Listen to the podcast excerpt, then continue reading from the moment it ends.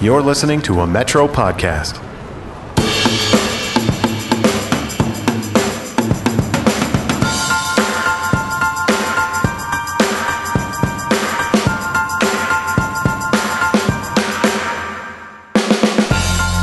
You're listening to Metropolis, Metro's podcast about urban affairs and life in Canadian cities.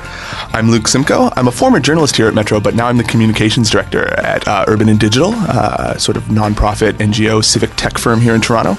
Uh, and I'm joined today with my usual co host, Matt Elliott. Hey, I'm a city columnist here in Toronto. I have not changed jobs recently. I'm the only one. Um, so we got a good episode for you guys today. Uh, this past summer here in Toronto, you might have heard that Mayor John Tory surprised a lot of people, including me, when he announced a plan to build a new park in the downtown core. This 21 acre plan would add much needed green space to Toronto's downtown, but there's a twist, and here it is. It would be built directly over the railway tracks that lead into Union Station, which is the busiest rail corridor in Canada. And the mayor wants to put a park shaped hat right on top of that rail corridor. So obviously, this proposal brought about a bunch of questions about logistics, about costs, about timing, but it also earned a whole bunch of praise for being bold, creative, and recognizing that Toronto's downtown, like a lot of downtowns, is lacking in park space. Rail Deck Park isn't the only example of cities looking to use the space above their railways as opportunities for new public and private development, so we figured it was worth talking about. Joining us this week is Michael Meschino. He's a principal with Entuitive, a group of consulting engineers who work all over the world. They have experience working on projects that build over rail corridors, and uh, Michael is here to tell us all about this trend. Welcome, Michael. Pleasure to be here. So let's just get started. Uh, tell us why this has become a trend. Why are cities looking at the land over rail corridors as places for development? Yeah, that's a good question. Uh, if you look at Toronto in particular, and look what's been happening over the last number of years, you know, the city, uh, I like to say the city is growing up. It's, Right. it's getting more dense. Um, there's land is more scarce, less opportunities for developable land. So in some ways, building over the tracks is a way to essentially create land where none exists in the city.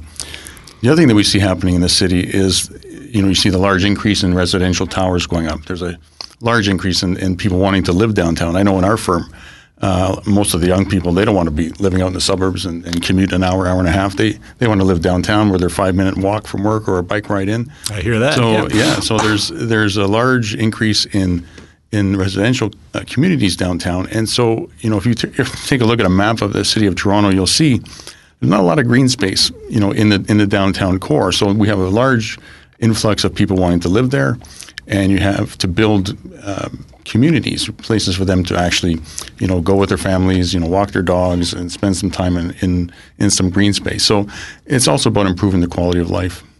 And can you give us some examples of, uh, in addition to Rail Deck Park, where has this been done? Like, where have people built over rail corridors recent times? Yeah, so uh, I think a good example of this, uh, and almost actually directly applicable to what we're thinking about doing on the rail park, is a job that we just finished in Manhattan. Um, we the project was called Manhattan West Platform, and what it was was um, a developer had a, a piece of land that was essentially sliced in two by the rail lines that run into Penn Station, which is actually the busiest uh, rail line uh, in North America, and Right. so you know, a lot of traffic there. It was a quite a large. It was about 240 foot wide span, and so you know, people thought that that land or that site was basically unde- undevelopable, and so they they came to us and looked for a solution as to how we could actually you know build this. The real the real challenge there with any building over any rail line is you cannot impact the operations of the rail line. You know, they carry a lot of people and they carry them every day and they carry them for the majority of the hours in a 24 cycle. So there's very little downtime if you want to get in there and work. So, you know, really the trick or the challenge was to be able to do this without um, actually having to go down into the tracks and, and stop any of the track operations. So when we got involved, the thinking was that the rail line could only interrupt work um, four hours a day. So they gave very little opportunity to get actually down there and work. So we developed a scheme that allow us to essentially clear span from one side to the other without having to get down into the deck at all. And as we developed the scheme, we actually found out that it wasn't actually four hours a day that they could shut the, the rail lines down. It was four hours a week. So Oh, wow. basically, yeah, anything, any kind of you know column support type structure where you had to put intermediate columns and, you know, to create that span would have been essentially impossible. So, you know, here it was. You know, the either that you you do something, you come up with a solution that's innovative to allows this project to go ahead, or it really is undevelopable space. And so, what we decided to do was to use uh, essentially existing bridge technology, where we we um, built the girders at one end, and we used what's called um, segmental precast construction. So, uh, picture a box type of a girder, bridge girder. It's in the form of a box, and you cast pieces of the, that box. Uh, think of it maybe as a sausage that you slice into pieces, right? So you cast these pieces of this box off-site because there's not a lot of room on the site to actually have materials. So these units were cast off-site. They were shipped to the site just in time. And at one end of the site, we built a temporary platform. So it, it involved a one-time involvement of getting down into the tracks to put some central columns. But apart from that, there was a it was basically a steel platform that was built to cover that end of the uh, of the platform, just enough to be able to construct these these girders. We also constructed um, walls along the edges of the site, and and then on those walls we ran essentially crane rails and a very large uh, gantry we called the launcher was actually built it was by a firm in Italy. It was shipped to the U.S. and it was mounted over top of this platform. What the gantry did was it took the individual segments uh, that were cast and it essentially brought them across and lined them up over top of this platform. And then those pieces were stressed together. Uh, we inserted cables through holes in these in these segments, and then those cables were tightened and essentially squeezed these units together, and it created a, a large 240 foot long girder. and then the gantry would then pick up the girder, and it rolled longitudinally along the, the site, and it basically moved that girder across the hole. And when it got into the right position, it would lower it and drop it into place onto bearings that were that were built on the on the edges of the uh, of the site. The so, ambition that's there is kind of it's, it's interesting, right? Like you talked about how there's not that much developable land, right? And obviously we're going to these great lengths, right? Like we're shipping in, you know, launchers, as you said, from Italy and all these other places, and going through these tremendous sort of engineering hurdles to get there. And it certainly speaks to kind of like a that there is this increasing demand for space in these cities. I'm actually a little curious about um, that, that, that Manhattan project you were working on is part of the broader Hudson Yards project, right? It's actually uh, just. Um, off, I think it's actually now let me get my directions. Right. I think it's east of the Hudson Yards. Yeah. So it's just it's not exactly at the Hudson Yards site. That's a whole another site, and there's another overbuild project going on there. Yeah. Well, no, yeah, that's insane. It's like the largest private real estate development yes. in American history. Yeah. you know, it's the, it's the same yeah. it's the same idea that you know you know you you want to develop that area and you need to basically you know cover this deck if you want to have a chance of creating any kind of a, um, a development site which is you know welcoming to people allows people to you know not just go into the buildings but also move back and forth across you know the podium area and so this is a bit of a nerdy question, but I'm kind of wondering, like, when you think about those things, you're putting these towers on top of a structure that you've built in the air right? Essentially, and so what like how thick or like you know or what's you know what I mean? like how you know because I'm seeing things like your project or the Hudson Yards project where there's like condo towers on top yes. of that aren't don't have foundations digging into the ground. And so I'm yeah, just sort of so, curious well, how that works. You have to well you have to be a little bit creative, I guess, in how you do that because in actual fact the platforms themselves they support um, uh, essentially some some parkland, some low rise structures the actual towers, the main towers themselves, they sit with their foundations actually off to the side. They're not actually directly on top of the platform, so they're off to the side. The buildings rise up, and then they essentially cantilever out over uh, over the deck park. So you create essentially the main cores of the, of the, the main structures of the buildings are um, on the sides of this uh, sides of the platform. The platform itself supports you know some landscaping, some low rise, you know maybe some retail uh, type buildings, some podium type buildings um, but not the actual main towers themselves. The first time I heard about Rail Deck Park, and now hearing you describe what's going on in Manhattan with this project, uh, I just immediately think, hell, this sounds very, very expensive. Like, is it a, a, huge premium to build a building like this over a more traditional building in the ground sort of building? Well, definitely it's expensive. Um, now, for example, go back to New York. You know, what's the land value that's true. Yeah. So when you compare the land value in New York to the cost of what it took to actually build that, you know, obviously it was it was feasible. You know, in Toronto, land prices aren't as high mm-hmm. as they are in New York, but you know they are climbing as as land becomes more scarce. So you know, yes, it's expensive to build, but again, it's it's about you know taking advantage of the opportunity, and um, there will be a time when you basically run out of land in the city, and you need if you want to continue developing, you you have to do something you know bold like that. And again, as I mentioned before, the this whole issue about making communities. You know, people live downtown, and you have Right. to create. So you know, there's a price to pay for developing a city which is inhabitable. And, and suitable for people that actually want to live downtown, and that's that's the price of actually building uh, a city that people actually want to go to and want to live in. It's interesting, like you talked about how you were only allowed to disrupt the train service there for four hours a week. You know, um, when whenever any of those services do get disrupted, it's horrible for commuters. And obviously, in, in New York's case, and here at Union Station in Toronto too, it's an economic thing too, right? If you a bunch of CN trains get delayed, that's a big problem that you know ricochets outwards. So I'm kind of curious, like how sort of recently were we able to do this in a way that um, it didn't disrupt that? Or were there sort of newer technologies or anything that came online, or was it just a matter of someone looking at it and, and solving the problem? Like, w- would we have been able to do this without disrupting train service 10, 20, 30 years ago?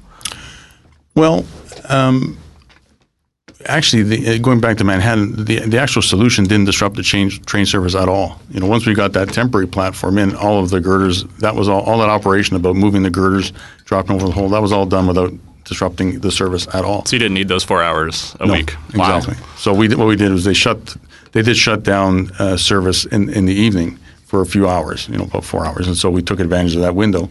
So that's why all, all of the the construction of the girders was done in a protected environment. Right. And then only once they shut down the train service in the evening were those girders then rolled over top of the hole and dropped in. So um, it's actually, I wouldn't say that there's a large technological advancement that has resulted in this. But what we used was really, you know, conventional bridge technology. You know, it's it's, you know, when you build a bridge over a large, you know, uh, valley, you know, you would have to do it in segments and launch these these things out, you know, one segment at a time. It was really taking that, but where the innovation came in was taking that technology that exists and adapting it uh, to something which wasn't really, it had never really been used like that. But the technology was there. It was just a question of how you use the technology, and that's where the, that's where the innovation came in. So, you know, what is stopping that from being done elsewhere? There's really nothing nothing to stop it. Uh, it's really more, I think, a question of economics. I said, you you know, if you look again at Toronto, you know, when there's a lot of available land, you know, the cost of land is not so high. It, it'd be very difficult to justify, you know, building something like that. But as land becomes scarce, the land values go up, and you know, you're running out. You want to actually then uh, create more even green space as we're trying to do with this rail park. Well, now there's another reason, you know, for actually doing that. It makes the project then, you know, more feasible, both economically and also, you know, from a, um, a community perspective. Well, yeah, that community perspective uh, kind of speaks to another project your firm was involved in, the, the Calgary Public Library. Um, I'm not exactly sure when it was completed, but that's obviously a case where land is even less, you know, valuable than it would be here in Toronto and it's Calgary and elsewhere. And um, and yet they chose to build a library on top of their LRT station. So can you tell us a little bit about like why they chose that? Like what was what was their rationale, uh, obviously from a community perspective, to do that the way they did? Yeah, so there, you know, there was a site that uh, looked like it was a good location for the library, but unfortunately, the site is again disrupted by this the LRT line running through that, and so the question as well, is, you have a desirable location, you know, how what can you do to try to you know make it feasible to allow this project to move forward?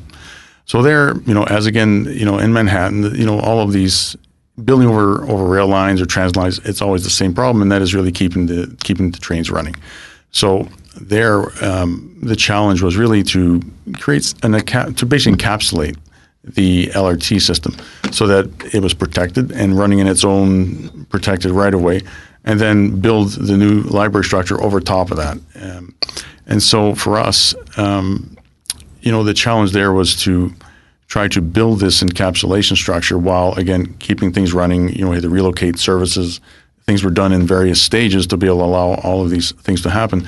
But the real, the interesting part about that was that this encapsulation work had to be done well in advance of the design of the actual library itself. The library is a very, um, very elegant, very innovative structure, and we were trying to help actually the design architect to understand what he could and couldn't do with, with the facility and trying to um, not hamper him, hamper his creativity. So, you know, the challenge early on was to somehow design and build this encapsulation while while remaining or keeping flexibility in the layout of that library structure so that the architect had freedom to actually develop that design the way he really wanted to do that. Are there limitations that come in terms of architectural design when you're building over a rail corridor? Like how, what sort of things are taken off the table when you build something like this versus just building a, a regular kind of building? Well, um, I think each. I wouldn't say that. I don't think you really generalize it as one thing or two things. It really depends on the site. You know, another example. You know, is a building we did um, uh, with our former company at 33 Bloor, where we built um, a tower over top of of uh, the TTC line Here in Toronto, yeah. here in Toronto. Yeah, so same thing. So there, in that case, you know, we we uh, designed a series of you know large transfer girders to span across you know the width of the subway, and then those girders were designed specifically to take the loads of the building that was above it. So um, you know that was a case where the spans allowed that type of a solution to happen. Something like the rail park or or Manhattan West or even uh, well, Calgary Library was smaller, but the the rail park or Manhattan West, those spans were very, very large. And you know, to create a girder system to span all the way across, you know, like everything is possible. It just costs it costs money, right? Right. So you look for ways to try to do. You know, is there a way to you know get those developments without actually having to, you know, um, sit those towers, you know, over top of of those large spanning structures. I guess it's interesting that people, I guess, or maybe it's heartening to see that people are willing to, as you said, sort of pay some of these these costs associated with this because it makes sense, right? Like, what better place for a library than on top of a public transit station, right? If I want to live in a in a tower, what better place than on top of a subway station? You know, if I want to have a, a new cultural facility or anything, you know, like we're busily building along all our transit corridors. That's in every city across Canada. That's generally sort of in an official plan somewhere that they want to increase density around here. And it's neat to see that this is sort of one way that they're going to be able to do it and that people are willing to do it. Yeah, but we're talking a lot about the the cost of, of building this way. But when we talk specifically about Rail Deck Park, parks are not generally money making operations. Correct. So when you came across this proposal this summer from the mayor of Toronto, was that something that stood out to you? Is Yes, that- absolutely, absolutely. I mean, that's that's the the big question mark with that project. You know, how how are we going to make that project feasible? Right. You're So- not going to charge admission to the park or something. Yeah, you know, I think you have a hard time paying for it, you know, just admission to the park. But you know, the, the thing is, you have to look beyond the park. You know, what about you know to the sides? And maybe there's opportunities for development. And you know, when you have now development, now you bring in you know tax revenue as well. Um, so you have other ways to generate funds that then can be used to help offset the cost of of the rail park. I think a good example of that is, you know, we were involved with um, the project to look at reconstructing the Gardiner Expressway east of east of Jarvis. Right. And Yeah, I heard of that. yeah, so We may have talked about it when it comes on the show. yeah, so there, um, you know, we had come up with one solution. There was to actually to move the whole Gardiner northward on top of the rail lines. You know, Right. build a rail deck or build a uh, sorry a deck over top of the rail line, similar to Manhattan West or the rail park that we're talking about, and use it to um, to run the Gardiner Expressway over top of, and then on top of that create a um, another level which would then be used for parkland. Oh, you guys were, it was the Green Gardiner proposal. I actually wrote about yeah, that, that, right? Yeah. yeah. So, and then the on either side of that, what that does is it, if you move the Gardiner out of the way onto the rail lines, it frees up all that land for development. Okay, so there, you know, what we found was that in fact, you know, the amount of development that you could actually generate would really significantly, if not totally, offset the cost of the Gardiner Expressway relocation. So that, you know, that kind of those kind of opportunities exist. We have to just, you know, be bold and really, you know, take advantage of them. I think with that proposal specifically, though, there was concern from the transit operators or the, about or the train operators about building over their rail corridors. Yes. Is that kind of resistance common when you start Well- talking about this kind of thing? Well, it's you know, absolutely, you know, it's, it's something to be taken into account. We did meet with with Metrolinx about that project a number of times actually, and you know, their concern was, you know, they're working on they have their own initiatives, you know, the whole regional express rail, and they're still developing that, and so they are they were concerned at that time about limiting their flexibility because they weren't sure yet what they were going Right. to do. And so, uh, you know, again, what we were we were trying to put forward to them was you know, a solution like we used on Manhattan West, where it was clear span, really doesn't impact them, right? You have to you don't have to worry about um, columns running through. Like if you if the solution had been okay, we're going to span across this And we're going to use intermediate columns in between your tracks. Okay, now you're limiting what they can do. But if you wind up with a solution which is a clear span solution, now you give them flexibility to actually move those tracks, you know, uh, in whatever manner they need to as they decide or realign them as they decide they need to to suit their regional express rail. So you know, it's definitely uh, is something which needs to be accounted for. But again, when, if people are working together and you know you hear what the issues are, and then you try to come up with solutions that address those issues, then you know usually you, you'll find that there are solutions. Uh, speaking of coordination, uh, one of the things that comes up uh, often from city politicians uh, when they talk about transit is this idea that they will pay for transit with air rights above stations. Um, it's not something that has happened in this city very much. Um, do you have any insight into sort of why politically or through the planning process we don't tend to see that taken advantage of advantage of as much as we maybe would otherwise? My feeling is that in Toronto, this is all relatively new. Hmm. You know, like I said at the beginning, the, the, the city is growing up, and we're just now getting to the point where these kinds of things that weren't necessary before are now things that we need to be talking about. And so, when you talk about something which is, I'll call it, you know, new or I don't want to use radical, but you know, things that are, are different than what we're nor- accustomed to doing.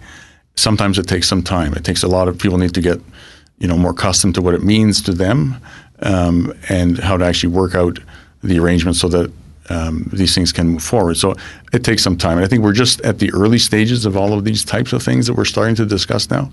But you know, they're all certainly worth discussing. And I think as we move forward, you know, these things will become, you know, will work themselves out. And I think we'll see uh, more of these what are right now seen as as problems seem to disappear. Well, that's really positive. I don't know. I, I kind of like the word radical, though. Maybe you know maybe we should use like it more. too, like, yeah. it should be Radical Deck Park, right? Sounds- you know, so we can put a half pipe in, and it'll be great. Um, what is, so Matt was talking about air rights, and I've sort of dipped my toe in this a little bit, and because there's been some kind of conflict and consternation around exactly who owns the air, you know, above the the rail yards here, um, and I gather that that process is incredibly complicated and convoluted. Like I've had people attempt to explain like the actual you know process behind air mm-hmm. rights and stuff to me and it seems baffling and there's like i gather there's actually people whose entire profession it is to do like air rights searches and stuff like this. So what, do you have any idea like any insight into that process? Like what's going Well, on the- behind the scenes that makes it so crazy? I think the simplest way that I can describe it, as as I understand it, is that, for example, Metrolinx owns the uh, the tracks, right, running the tracks, and they own a certain height above those tracks to run their trains. So sort of think of it as an envelope that's covering that. Everything above that belongs to the city of Toronto, belongs to someone else. So when we talk about you know, doing a rail deck or doing some kind of a development which is over top of those rail lines, you have to deal with not only Metrolinx issues, but you also have to deal with City of Toronto. The City of Toronto wants to make sure that they get value for whatever it is. You know, how do you value what is right now, you know, air? You know, it, it, it comes down to what it is that you're going to to develop above that and how you could develop above that and what is the actual value of that. And so, you know, you have in this case you would have two different stakeholders, each with their own interests, and um, trying to set some kind of a, a value for what is the value of that of, of moving vertical above those above those rail lines. how high do we like how high does toronto own like when when does the air stop Do we own all the way to space? Yeah, right. Like I'm, I'm genuinely curious. I'm sure because there's, and then you, but then you get into other stakeholders. There's like air traffic stuff and these sorts of things. But actually, like, but honestly, like, what do you know about that? Like, where does the air stop being Toronto? Yeah, that's a good question. I, I don't think I have an answer for you. so what's the option? height? It's one of those things that I don't think anybody really thought about litigating until a certain point. But I want to start my own libertarian paradise in the sky, man. Right. Like, I just need to know how high I have to go. I am curious if I like do I own like all the air above my house? Like how high up does that go? That'd be very cool to uh, to find out and make use of somehow. Maybe I can monetize it. Um, It's like Uber, but for air. yes, that's Luke's new VC pitch right there. um, speaking of living and uh, living maybe uh, above uh, a rail corridor, uh, they're talking about this new subway line in Toronto, this relief line, and one of the objections that has come up in the neighborhoods is that building underneath these old houses in some cases will lead to vibration and noise and all this stuff. So, say for example, I live in a condo above a rail corridor. Am I going to feel it? Am I going to know it's there? Like what what do you do to make sure that I don't? Yes, uh, so that's a good question. You know, but that's honestly it's just simply a matter of engineering. So, you know, we have the ability to, you know, analyze what are the vibration effects that would be transmitted, you know, into the ground and therefore into the structures. Um, so, and then from that we would be able to mitigate that by putting in, you know, neoprene pads, things to isolate the the tracks from the actual structure. So basically, you know, you get the vibrations because the tracks, if you fix the tracks hard to the structure below it, you know that as those trains run over top and the rails are not quite perfect, or the wheels are not quite perfect, and you get a bit of of, of banging from the from the wheels onto the tracks that then translates into the structure, into the ground, and you know these are vibrations that people feel. The trick is to isolate. You know, as, when you isolate the tracks from the structure that is it's supporting it. Um, and then by doing that, you, you minimize the amount of transmission of these vibrations into the ground and therefore into the structures that, that are adjacent to them. So I guess the point here is that yes, vibration is a concern, but it's certainly something that we know how to engineer around, and mm. it's just a matter of you know analyzing it and then developing proper details to be able to accommodate that and prevent that vibration. Okay, speaking of vibration, uh, whether you can feel it is one thing, but whether uh, it affects the buildings, I guess, is another. So, say, you know, we build one of these structures above rail corridor, we fast forward 30, 50 years. What's the state of the structure? Is it Does it require more maintenance than a, another building? Is there a, a greater cost to that? No, I, I you know, the first thing you're going to, it'll be um, the comfort of the, of the people that are occupying the building. That will be the most sensitive part of it. The structures themselves would certainly be robust to be able to handle the kind of vibrations that be transmitted. But no, the, the defining factor would be actually the comfort level of the occupants in those structures. Hmm. And just in terms of maintenance in general, like are they more susceptible to anything versus? No, I would not say that. No? no, I would not say that. Interesting. Um, so let's go back to Rail Deck Park then, because we started with Rail Deck Park. Um, it's a big proposal here in Toronto. The mayor is, is pushing for it. He believes in it. Uh, what advice would you give to uh, the mayor and council and city hall, I guess, in general, about embarking on this above a rail corridor adventure? Well, um, I would say that certainly is something that uh, is feasible. We know it's feasible because we've done pretty much exactly that. In fact, uh, you know, the rail lands that we're talking about spanning are you know very close in span to what we did at Manhattan in Manhattan West. So um, we know that it's it's feasible, but I think that, really the key for the city, for the mayor, is to really uh, investigate thoroughly how to actually get this thing done. And to do that, you really do need to have somebody who knows, has done that. I mean, I hate to be hate the a shameful plug, but you know I, what the mayor should do is is call me, just give you a call, yeah. and uh, you know it really comes down to you know at this stage in the project, it really comes down to understanding how it can be done. Uh, and what would make it feasible? What are the what are the issues that need to be looked at in order to do such a development? Or you know, things like, um, for example, with trains going underneath, we have to make sure that uh, to consider things like impact. If there's a derailment, okay, those kind of things have to ha- have to be looked at. You know, if, if, there happens to be a fire and the train is on fire and you've covered this thing, you have to account for that.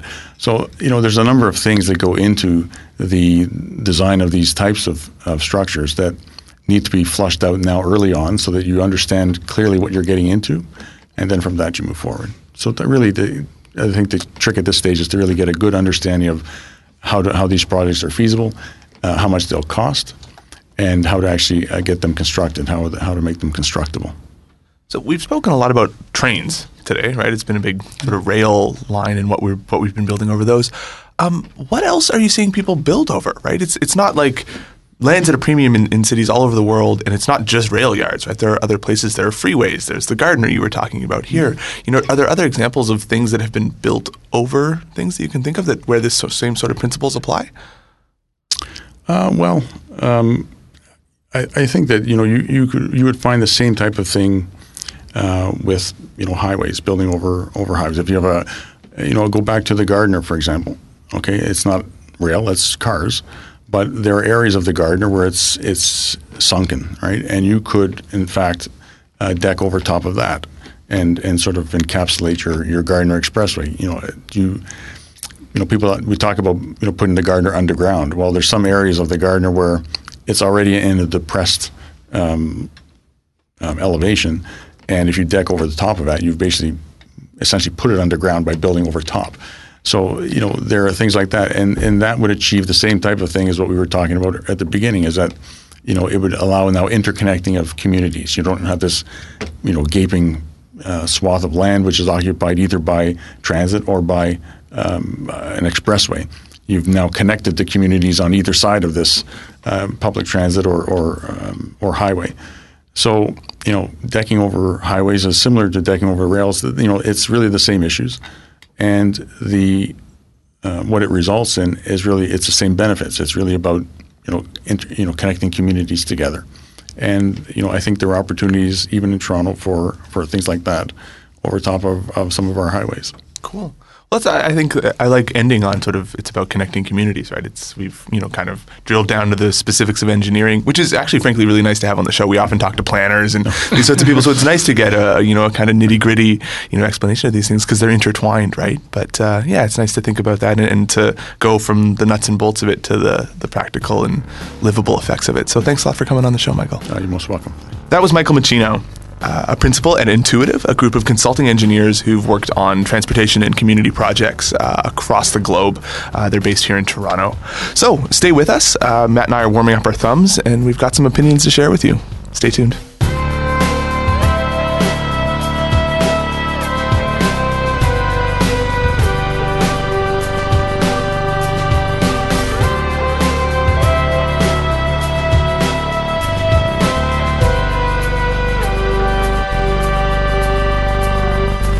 All right, welcome back to Metropolis. Uh, so this is the part of the show uh, where we give a thumbs up or thumbs down to something cool or cities related that we encountered in the past week.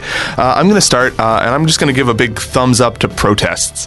Uh, I was actually out of the country. I was vacationing in uh, Mexico for a week while all of the inauguration stuff and the women's marches were going on, and it was actually really kind of sad because I missed out, but also really heartening to go check all my social media feeds, and it was uniformly people in every city that uh, I follow people in taking to the streets and marching and kind of having a good time, but you know also just you know getting back and engaged and you know present with the political process. And you know, it's been a bit of a hard year uh, with you know everything that's happened politically, uh, but it's a nice reminder, and I, I, draw on this a lot as someone who lived through the Rob Ford years here in Toronto.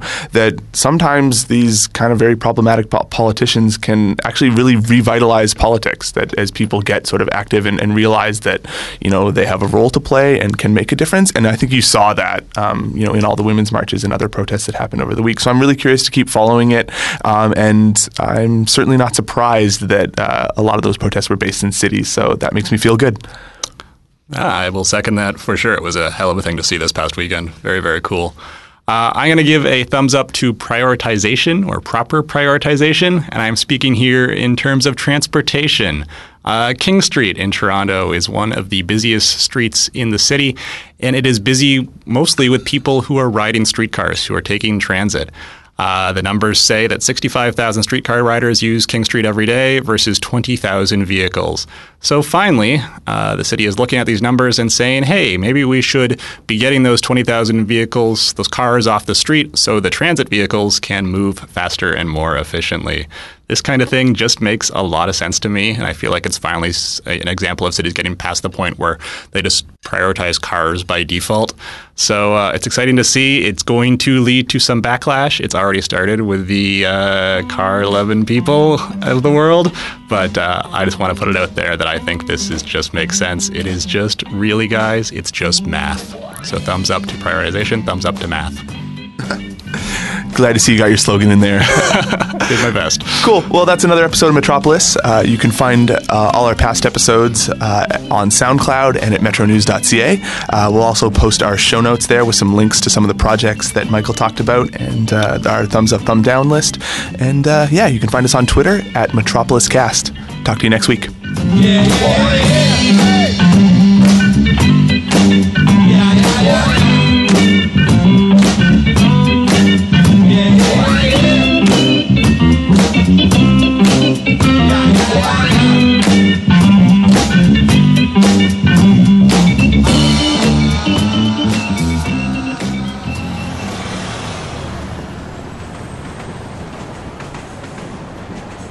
This has been a Metro podcast.